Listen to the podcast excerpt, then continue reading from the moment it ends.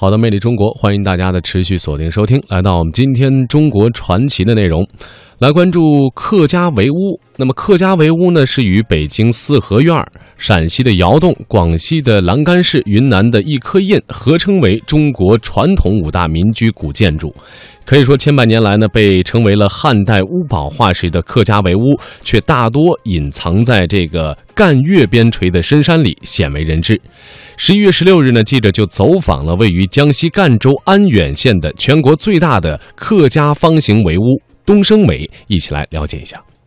东升围建于清道光二十二年，落成于道光二十九年，历时八年，目前已经有一百七十多年的历史，耗资巨大，工艺精湛，造型宏大，为城市朗亭所建。东升围坐东朝西，初建时为五扇大门三层楼房，此后在围的东南北三面各扩建一幢。和西面围屋连成一体，形成外围，总共占地面积一万零三百九十一点六平方米。其中围子长九十四点四米，宽七十三米，占地面积六千八百九十一点二平方米；门坪长六十二点七米，宽三十一米，占地面积一千九百四十三点七平方米。围屋内三幢大厅均为抬梁式和穿插式相结合的屋架，每根大梁下的梁托和雀替均有镂雕精细的龙凤、花鸟、花卉等图案，外表抹金，古色古香。两侧厢房窗子上镶雕刻精湛的木雕花板，中间茶堂屏风上镶镂雕人物故事花板，栩栩如生，形态逼真，艺术精湛。啊，你们的古建筑确实是蛮悠久，也蛮好的。呃，你在里面也拍了蛮多的那个照片。跟我朋友也是玩的蛮开心的，呃，就以后这个这旅游景点的地方还是值得我们这些游客来这个来这种地方来玩玩看看。正在赣州参加大美赣婆绿色江西摄影活动的中国新闻摄影协会副会长丁伟，在接受记者采访时表示，东升围给人感觉非常震撼，很有开发旅游的前景和潜力。啊，这个建筑因为去过福建的土楼。福建的土楼是个圆形的，您这个是个方形的，这个还是我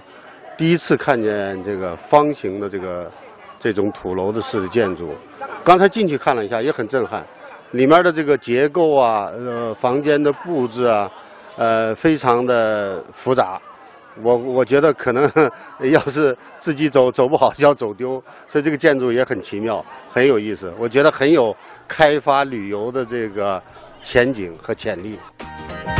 嗯，客家围屋呢，又被称为围龙屋、围屋，还有客家围龙屋等等啊，是汉族客家文化。当中非常著名的特色民居建筑，围屋始建于唐宋，兴于明清。狭义的围屋呢，指的是围笼式的围屋；而广义的围屋呢，可以指的是各式的客家围楼或者围屋。嗯，而广义的围屋的外形呢，基本上是分为同心圆形、半圆形和方形三种。刚才在呃音响当中啊，也有游客提到，哎，见圆形比较多，方形还挺少。没错，此外呢，也有前方后半圆的。还有八卦形、椭圆形等形状，围屋呢是结合了汉族古朴遗风以及南部山区的地域文化特色，是我国的五大民居特色建筑之一。没错，我们说圆形的围楼的典型呢就是福建土楼。其实，在节刚才我们节目播出的时候呢，我们也在网上看了一下，随便翻阅了几个客家围屋的这个照片，都是它的外形呢有点像这个我们之前给大家介绍过的这个土楼。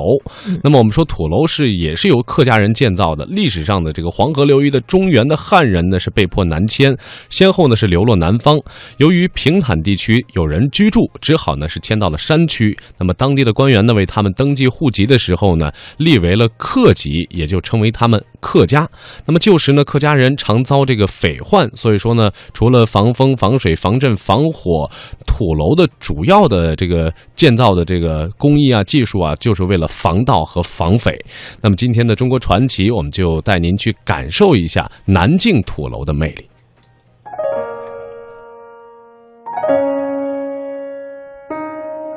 土楼通常是指闽西南独有的、利用不加工的生土夯筑而成的群居和防卫合一的大型楼房，形状就像天外飞碟，散布在青山绿水之间。主要分布地区以中国福建西南山区客家人和闽南人聚居的福建、广西、广东三省交界地带。南靖县境内现存各类土楼是一万五千多座，其中大造型的土楼是一千三百多座。除了常见的圆形、方形之外，还有半月形等等，可以被称为是土楼王国的艺术典范。如果你作为游客到了南靖土楼，应该看哪几座具有特点的土楼呢？我们来听听导游小梅是怎么说的。土楼王国，嗯，那土楼呢，一共呢有一万五千多座的土楼。啊，那大型的土楼呢是一千三百多座，一千三百多座。啊，那我们主要分布在我们闽西南，就是南靖跟龙岩的交界的地方，主要分布在这个地方。啊，舒阳啊、梅林的各个各个镇镇里面，这些呢都是跟永定相交界。南靖它是现在是两条的景线，就是一个是田螺坑景区，那另外一个也就是云水谣和贵楼，其实还有一个怀远楼的，怀远楼它是啊土楼王子。就是最精美的一，它是圆形的，所以我们就选择方形的和贵楼去参观，就是非常有特点、有代表性的这楼。对，那还有一个群呢，现在是还没有开发好，就是一个河坑河坑民俗文化村，它是一个土楼群，整个村子有十四座的土楼。七座方的，七座圆的。从航拍图上看，是两组北斗七星的这个形状。对，这个是什么季节来比较好一点啊？那最适合、最漂亮的时候，应该是像这个时候，或者是夏天的时候啊，四月份啊，因为有油菜花啊，然后还有夏天的时候，这个啊，暑假水稻水稻都黄了，这个时候也很漂亮的。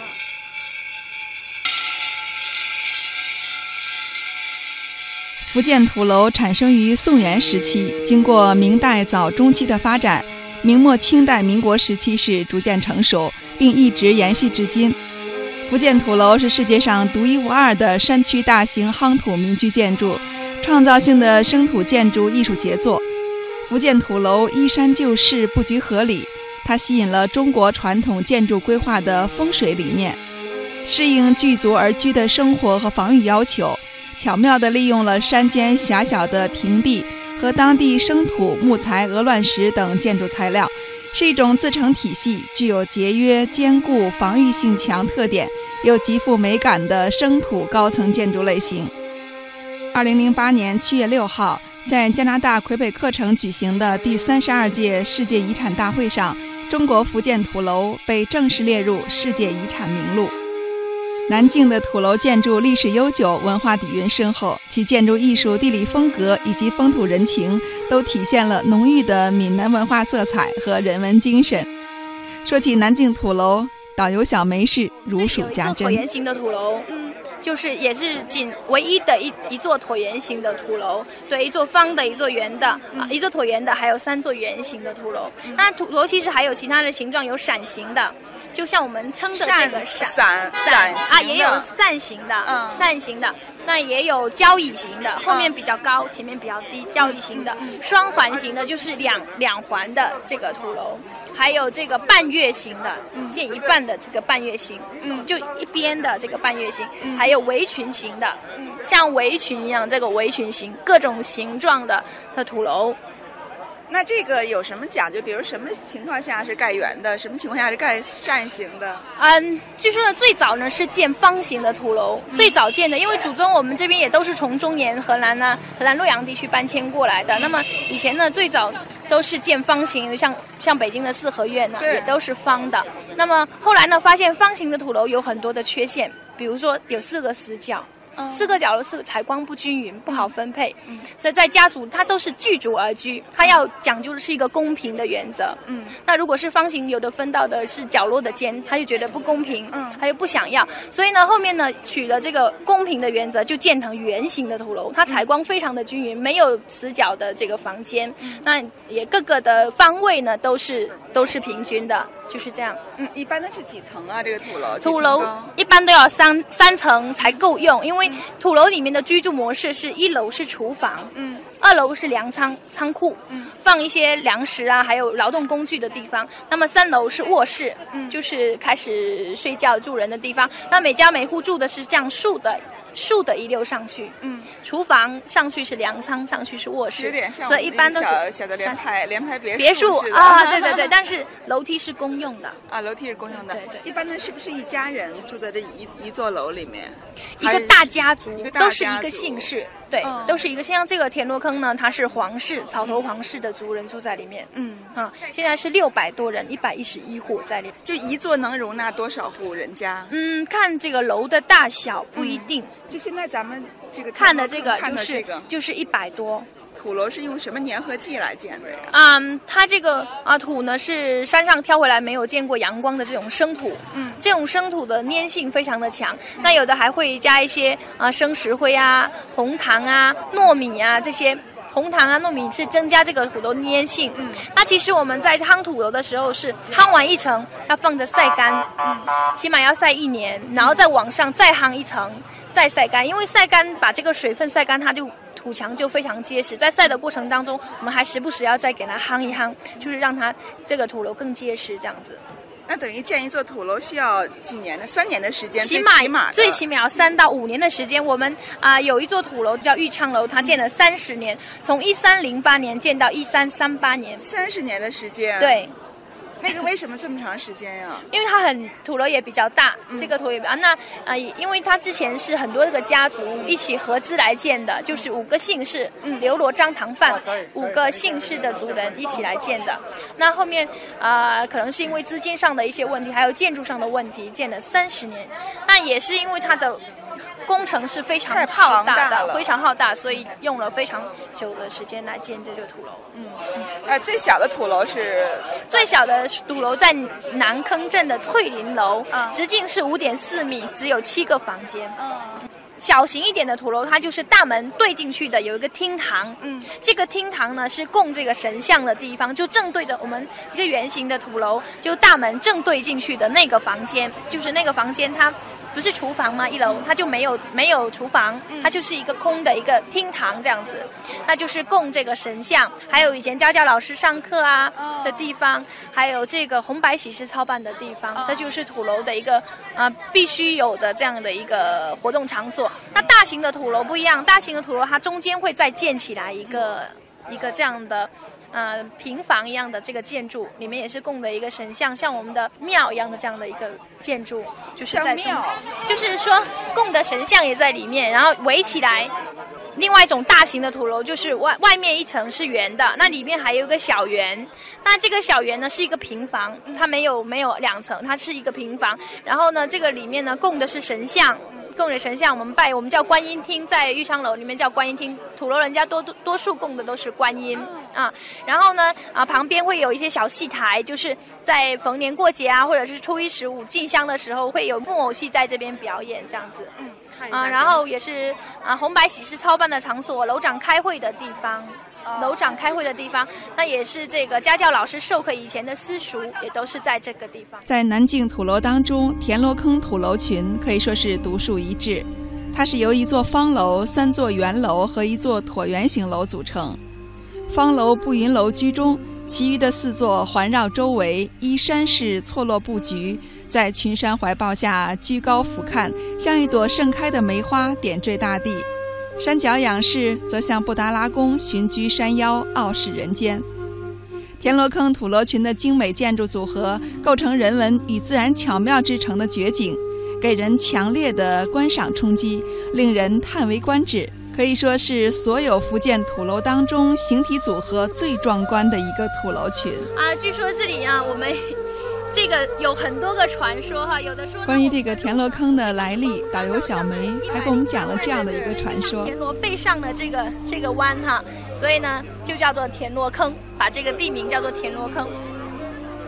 那也有传说呢，就是因为这里的啊祖宗原来在这里呢是放养母鸭、卖鸭蛋为生的啊。那他每这个房，他叫祖宗叫黄百三郎，啊，姓黄，嗯，黄百三郎，他每次把自己的鸭子呢赶到前面一条小河，吃了这个小田螺以后，它就会生出双黄蛋。哦，生出神奇了。对，生出双黄蛋，然后它的鸭蛋就在市场特别好卖，为它积累了很多的财富。那么呃有一天呢，就是啊啊他在放养母鸭的时候，天气就乌云密布了，他要回家了，赶着他的母鸭回家，就听到有个姑娘的呼救声，嗯，然后他就很奇怪，这深山里面怎么会有姑娘呢？然后他就循声看去哈，就是有一个大石头后面呢，有一个姑娘呢就。就在这边有一个毒蛇，一头一头一一条的毒蛇 要围攻他，就是攻啊攻击他。那后面他就英雄救美，就救了这个姑娘。那么这个姑娘啊救下来以后呢，就跟这个黄白三郎说：“其实我是生活在这里很呃的一个修炼多年的这个田螺姑娘。”他就是被他的勇敢呐和他的勤劳所打动了，所以呢，希望能跟他啊结为夫妻，能够在这里繁衍后代啊。那这个黄白山呢，后面就跟这个田螺姑娘呢，就一起生活在我们这个田螺坑里面，所以后面把这个地名也。